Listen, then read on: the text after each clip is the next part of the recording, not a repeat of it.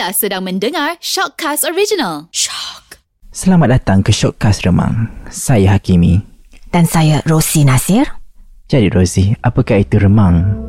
Remang sebenarnya menghimpunkan kisah-kisah mistik. Kisah-kisah dari alam gaib yang menyeramkan. Yang meremangkan bulu roma berdasarkan kisah-kisah benar yang pernah berlaku dari dulu hingga hari ini. Jadi, bersediakah kita untuk remang? Ayo semua. Pandang kiri. Pandang kanan. Pandang belakang. Kita remang. Di sebalik jendela dunia hakiki yang kita diami ini, tersembunyi satu dunia lain. Dunia nan gaib, seram lagi mistik. Ia laksana kerajaan gelap. Di dalamnya bergempita sultado kejahatan. Penghuninya terus memerhati dengan dendam kesumat. Aku melihatnya dengan mata hati. Engkau merasainya dengan remang yang berdiri.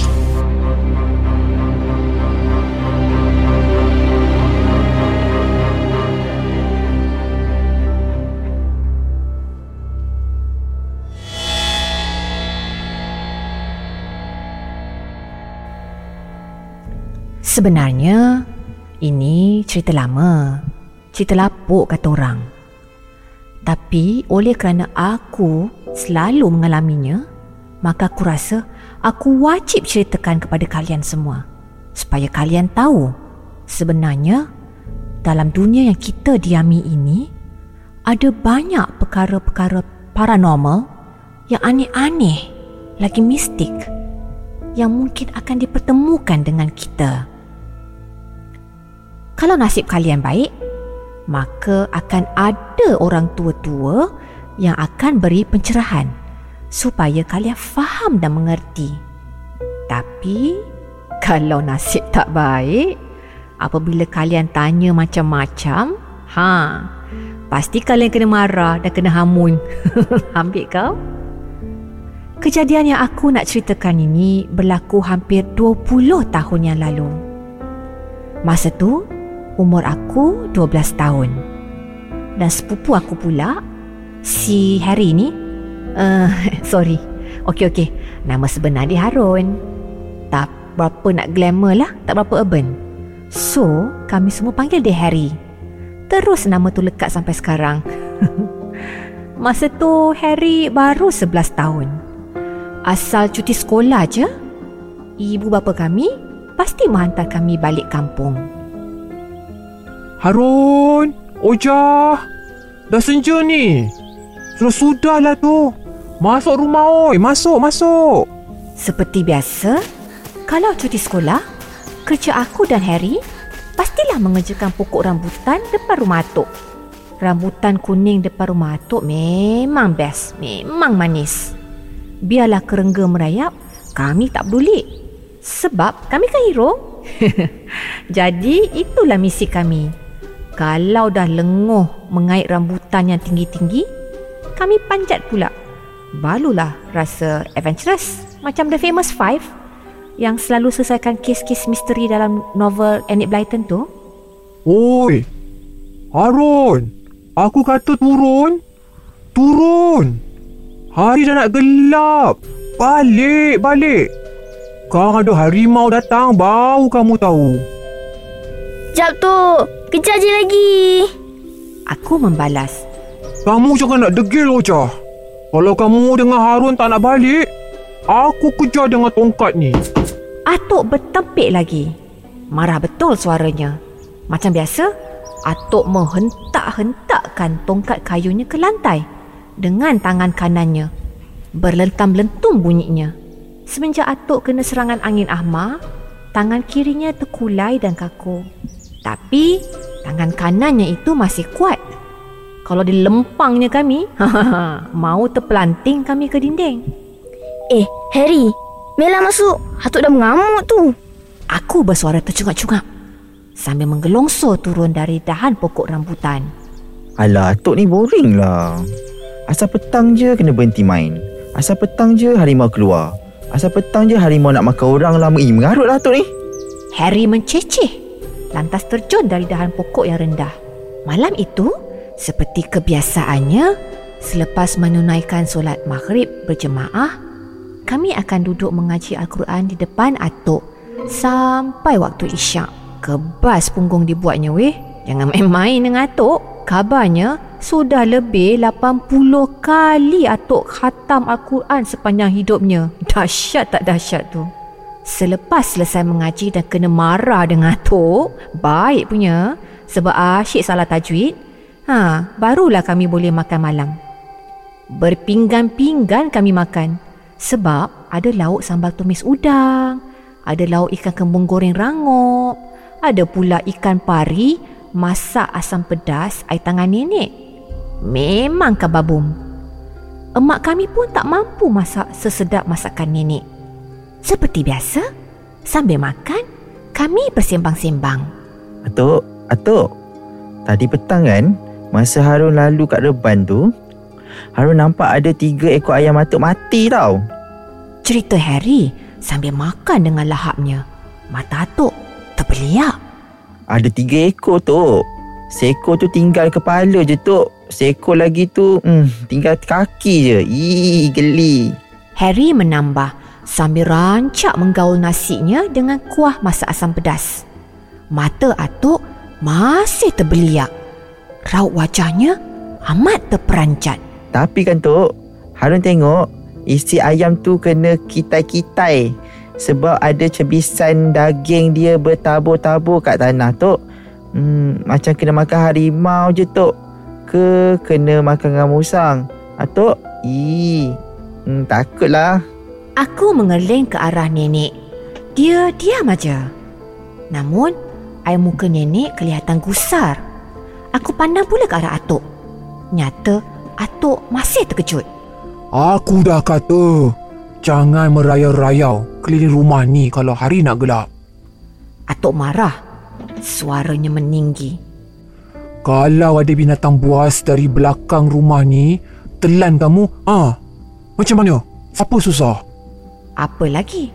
Aku pun tendang kaki Harry di bawah meja. Ish, ish, ish sepupu aku yang seorang ni. Pandai pula buat mulut. Aduh, Harry Mana- mengaduh kesakitan lalu menjelirkan lidah kepadaku. mana ada harimau tu? Kita tak pernah nampak pun. Kalau ada, nak juga tunggang tu. Harry mengajuk lagi sambil acah-acah bergoyang macam menunggang kuda. Dia ketawa mengelekek. Kamu, kamu jangan buat main benda-benda macam ni Harun. Jangan lepas cakap. Jangan sombong, jangan cabar. Orang selalu pesan sebab mulut badan binasa. Atuk memberi amaran dengan nada yang marah. Sinar matanya tajam, tegas sekali. Ternyata Atuk tidak bergurau kali ini. Ya, malam itu terasa lain macam. Tidak seperti malam-malam sebelumnya. Walaupun peristiwa ini telah pun 20 tahun berlalu, aku masih ingat dengan jelas peristiwa yang terjadi malam itu. Weh, Ojah. Kau dah tidur ke? Belum lah. Kau apa hal? Aku terkencing ni. Nak minta kau teman aku pergi jamban. Seram weh, sorang-sorang. Kata Harry lagi. Ish, nyampa aku. Penakut betul jantan seorang ni. Aku merungut. Tapi sebenarnya, aku tahu kenapa Harry takut. Dan aku pun tak salahkan dia. Sebabnya, seperti kebanyakan rumah-rumah kampung yang lain, jamban rumah Atuk untuk melepaskan hajat kecil dan hajat besar terletak di dalam sebuah bilik kecil. Masalahnya, bilik kecil itu terpisah dari rumah utama. Sudahlah terpisah. Letaknya di belakang rumah pula. Kira-kira 15 tapak dari pintu belakang rumah. Bayangkan. Dahlah sunyi sepi. Gelap pula sebab tak ada lampu. Lepas tu, jamban tak ada atap pula weh. Bayangkan. Kalau tak kuat iman, boleh terkencing kita dibuatnya sebelum sampai ke destinasi. Selalunya begitulah. Sambil melepaskan hajat, kepala kita pasti terlangut-langut ke atas memandang langit. Manalah tahu Kot-kot ada Cik Punti tengah mintai Gila seram. Cepatlah weh. Aku dah tak tahan dah ni. Harry bingkas bangun. Menunggu di depan pintu bilik. Bersedia dengan lampu suluh. Suasana malam itu sejuk lain macam. Atuk dan nenek dah lama terperap di bilik. Dekat serambi Terbuka saja pintu dapur Harry cepat-cepat menyuakan lampu suluh kepada tanah. Eh, kau jangan sarung je weh. Slipper dekat, dekat luar ni. Harry memberi amaran. Kang, kalau tersahut ular kang, kau jangan nangis tak salahkan aku. Harry mengingatkan. Betul juga. Maka dengan hati-hati, aku lihat dulu kiri dan kanan. Aku suluh rata-rata. Setelah yakin tiada apa-apa, kami berdua mencicit ke arah bilik jamban yang terletak kira-kira 15 tapak dari rumah utama. Bayu tengah malam terasa lain macam dinginnya. Sejuknya menusuk ke tulang som-som. Seperti dapat kami rasakan ada air embun menitik di atas kepala kami. Daun-daun pokok kelapa berdesir-desir. Bergeser-geser. Bagaikan berbisik-bisik dalam satu bahasa yang asing lagi aneh. Bunyi burung hantu bersahut-sahutan menambah seram. Bunyi cengkerik saling bertelingkah. Kami melangkah laju-laju. Sampai saja di depan jamban kecil, Harry berpaling kepadaku lalu berkata, Kau jangan tipu aku je. Dulu kau sengaja tinggalkan aku eh. Kau lah buat hal pupu lama sangat. Aku pelalah. Aku menjawab dengan senang hati. Sedikit pun tak rasa bersalah. Kau tunggu tahu je. Sekelip mata, Harry menyelinap masuk ke jamban. Cahaya lampu suluhnya melilau-lilau menerawang ke langit. Aku menunggu. 15 saat. 30 saat. Satu minit. Satu minit suku. Satu minit setengah. Oi, kau bila batu ke Harry? Aku menjerit. Cepatlah sikit weh. Sejuk dekat luar ni. Tak tahu kenapa, tiba-tiba aku rasa seram. Semacam ada benda beremang pada tengkukku. Bayu tengah malam bertiup lagi. Seakan-akan bersiul. Namun bunyinya menyeramkan. Daun-daun pokok kelapa terus berdesir-desir. Kepala lututku menggeletar. Bunyi deruman harimau itu semakin dekat. Semakin dekat. Semakin dekat. Dapat aku rasakan ada sesuatu sedang merenungku dari belakang. Aku memusingkan badanku 180 darjah perlahan-lahan. Perlahan-lahan. Di hadapanku, seekor harimau belang yang tegap dan besar sedang merenungku mata yang bengis. Mukanya besar. Rasanya sebesar lapan tapak tanganku. Ya, seumur hidupku melihat harimau di zoo atau di TV. Inilah saiz harimau paling besar yang pernah aku lihat seumur hidupku. Air liur berjeleces dari gigi harimau belang itu. Rima! Aku membuka mataku. Berpinah-pinah. Kepalaku rasa sakit. Aku sentuh dengan tangan kiriku. Aduh. Aduh sakitnya. Bengkak. Atuk jumpa kamu pengsan depan jamban. Atuk seakan tahu apa yang bermain di mindaku. Harry? Harry mana tu? Ada. Harun yang kejut kat atuk dari tidur. Nasib baik tak terbaraikan pelikat si Harun masa dia berlari balik ke rumah. Atuk cuba berkelakar. Namun tiada sambutan. Atuk langsung tak mahu bercakap apa-apa pun tentang kejadian kami disergah harimau belang malam itu. Apabila aku menceritakannya kepada emak, emak pun enggan memberi komen. Kata emak, itu harimau sesat dari hutan beluka belakang rumah atuk. Walaupun pengsan disergah kelibat harimau belang, aku dan Harry tak pernah serik bermalam di rumah atuk. Kau tahu, satu hari nanti aku nak jumpa sendiri dengan harimau yang besar macam King Kong tu. Ujar Harry dengan muka poyonya. Untunglah kau dapat jumpa harimau tu. Agaknya kalau aku keluar cepat sikit kerja jamban tu, mesti aku dapat tengok sendiri harimau tu. Aku kungfu kan dia. Ha, baru tahu. Harry menceceh lagi. Macam berani sangat. Aku? Aku diam saja. Beberapa bulan selepas itu, kami datang lagi ke rumah Atok kerana cuti sekolah akhir tahun. Kali ini, aku dan Harry bertekad. Kami mahu siasat dari mana datangnya harimau belang yang besar itu. Malam itu, Harry mengajak aku membuat satu misi rahsia. Aku tak kira. Malam ni kita kena siasat mana datang harimau besar tu. Ujar Harry dengan bersemangat. Nah, aku buat cangkul ni. Pegang elok. Kata Harry sambil menghulurkan cangkul atuk yang boleh tahan beratnya. Kalau dia datang, kau cangkuk biji mata dia. Aku mengangguk tanda setuju. Aku bawa sabit panjang ni. Lepas kau cangkuk biji mata dia, aku sabit leher dia sampai putus. Kata Harry lagi sambil menghayunkan sabit panjang bilik atuk yang diambilnya dari bawah rumah. Jadi malam itu, tepat jam 12 tengah malam, kami memulakan operasi rahsia kami. Untuk mengelakkan atuk terdengar pintu berkeriut, kami keluar senyap-senyap dari pintu dapur. Langit berselimut hitam Bunyi burung hantu sahut menyahut. Burung-burung hantu itu memerhatikan gerak gebi kami. Berjalan mengelilingi laman rumah atuk dengan kerlingan yang tajam. Kesunyian menguasai malam.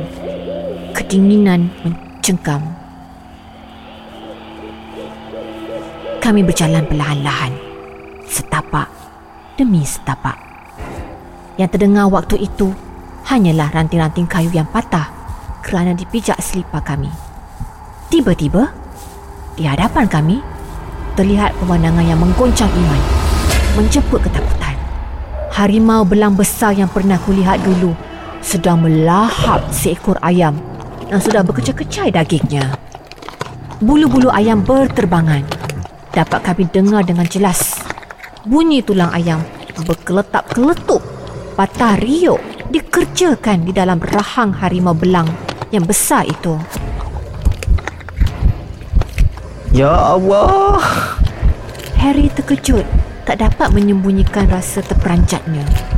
Terdengar sahaja suara manusia, harimau belang itu berhenti mengunyah. Mengangkat kepalanya. Lantas merenung kami dengan matanya yang tajam. Menjilat-jilat bibirnya yang dibasahi darah harimau belang itu menderam-deram. Menderam-deram. Dia meninggalkan cebisan terakhir ayam di hadapannya. Lalu menapak ke arah kami. Semakin lama semakin dekat. Semakin dekat. Semakin dekat. Sumpah lillahi ta'ala jari-jari aku lempik. Cangkul yang aku pegang kemas semenjak tadi sudah melorot dari tangan. Aku toleh ke arah Harry sabit panjang atuk yang dia hunus-hunus dengan bungkaknya semenjak kami keluar dari dapur tadi, rupanya dah pun tercicir. Muka Harry pucat lesi. Harimau itu semakin dekat dengan kami. Ia menderam-deram. Barangkali dia marah kerana diganggu. Ia bergerak ke arah Harry. Aku menangis dalam hati. Matilah kami, matilah kami. Ia menghidu Harry di muka di pipi, di ubun-ubun. Harry mengongoi ketakutan. Seluar Harry basah kerana terkencing ketakutan. Suatu harimau itu membuka mulut seluas-luasnya di atas kepala Harry yang sudah pun terjelepuk di tanah. Memperlihatkan giginya tajam berceracak. Kami terdengar satu ceritan panjang. Berhenti! Jangan kau kacau cucu cicit keturunan pawang Endin. Suara parau atuk membelah malam. Harimau itu terhenti. Cuma beberapa saat saja lagi dia mahu membaham kepala Harry. Harimau belang itu berundur beberapa tapak menjauhi kami. Bunyinya masih menderam-deram. Kami lihat atuk bertelekung. Mengambil segenggam tanah lalu membaca sesuatu. Tanah itu kemudiannya atuk baling sekuat-kuat hati pada harimau belang yang besar itu. Harimau itu meraung panjang. Anehnya, selepas itu ia tunduk. Lalu duduk ke tanah. Atuk mendekati harimau belang itu sambil terus membaca sesuatu. Aku dan Harry masing-masing sudah terjelepuk lembik. Kami lihat Atuk mengusap-usap kepala harimau belang itu. Aku amanahkan kau supaya menjaga kebun besar ni. Jadi kau jagalah. Tapi jangan sekali-kali kau buat ona di sini. Kata Atuk sambil menggosok-gosok dagu harimau belang itu. Lagaknya seperti membelai anak kucing. Kau jangan sekali-kali ganggu cucu cicit pawang Din. Mereka ni budak-budak. Bukan tandingan kau, faham? Harimau belang itu menderam-deram seolah-olah faham dan aku dengan kata-kata Atuk. Atuk mengusap-ngusap hidung harimau belang itu. Lantas, naik ke badannya yang tegap gagah. Kami tenganga. Tak mampu bersuara. Harimau itu bangun dari duduknya. Sementara Atuk kekal duduk menungganginya.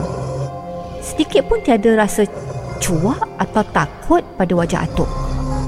Kemudian, Atuk menepuk tujuh kali pada badan harimau belang itu sambil Tuk Mak Kamit baca sesuatu. Bagaikan kilat yang menyambar, Atuk hilang bersama-sama tunggangan luar biasanya itu dalam kepekatan malam. Semenjak malam itu, aku dan Harry tidak pernah lagi menceritakan peristiwa Atuk menunggang harimau itu kepada kawan-kawan. Kalau diceritakan, pastilah kami diketawakan. Siapa nak percaya? Silap-silap kami dituduh gila. Sebenarnya, harimau besar yang kamu lihat pada malam itu, Harun, Ojah, itu adalah saka harimau. Peninggalan nenek moyang kamu. Kamu berdua dapat melihatnya sebab kamu yang memanggil dan mencari. Akhirnya Atuk membuka rahsia keluarga yang telah lama terpendam. Kami berpandang sesama sendiri. Terkelung. Bukan semua orang boleh lihat saka harimau ni. Hanya mereka yang terpilih saja boleh melihatnya. Ujar Atuk lagi. Kenapa nenek moyang kita bela saka limau Atuk? Untuk apa? Aku bertanya. Memang perkara biasa. Orang zaman dulu-dulu bela saka harimau. Tujuannya untuk jaga kebun. Jelas Atuk. Bayangkan, kebun durian sampai 2-3 ekar terlampau luas. Kalau tak ada yang menjaganya, memang punahlah kebun tu. Durian kena curi orang, durian dirosakkan monyet. Ujar Atuk panjang lebar. Saka harimau ni juga menjaga keluarga. Tambah Atuk lagi. Sebab itulah malam-malam kamu selalu dengar bunyi daun-daun kering kat luar rumah. Berkersik-kersik. Macam kena pijak orang. Itulah bunyi tapak kaki saka harimau. Dia berlekar keliling rumah. Berkawal. Ayat terakhir Atuk itu buat kami terlongo. Begitulah akhirnya. Rahsia saka harimau terbuka jua. Kisah saka harimau itu kami pegang kemas dalam hati dan kami tidak pernah menceritakannya kepada sesiapa pun. Hatta kepada kawan baik sendiri. Bukan kerana takut atau malu di label gila. Tapi kerana kami menghormati kerahsiaan itu. Dan kami menghormati dunia paranormal yang menjadi darah daging atuk. Setiap kali pulang ke kampung dan remang maghrib meresap menaikkan bulu roma, aku dan Harry akan saling berpandang. Apakah saka harimau akan muncul kembali? Bagaimana cara kita untuk melindungi diri kita daripada gangguan jin dan syaitan. Anda disarankan supaya mengamalkan doa pendek ini.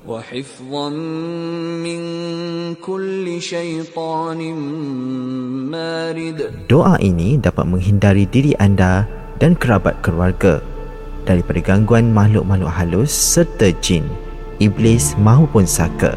Ayatnya pendek dan mudah dihafal, yakni daripada surah Al-Shafat ayat 7. Anda disarankan supaya membaca ayat ini setiap kali selepas solat atau apabila terasa diri tidak berapa sihat, terutamanya kala menjelang remang-remang maghrib.